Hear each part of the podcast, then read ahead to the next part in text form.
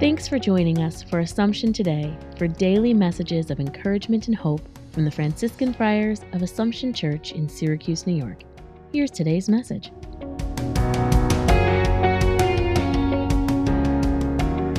May the 15th. Today's first reading continues the story of early evangelization.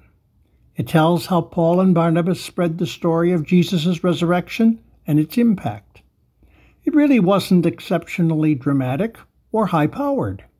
They simply told what had occurred and the impact that it had on them and those with whom they shared it. They were not exceptional speakers nor noted scholars.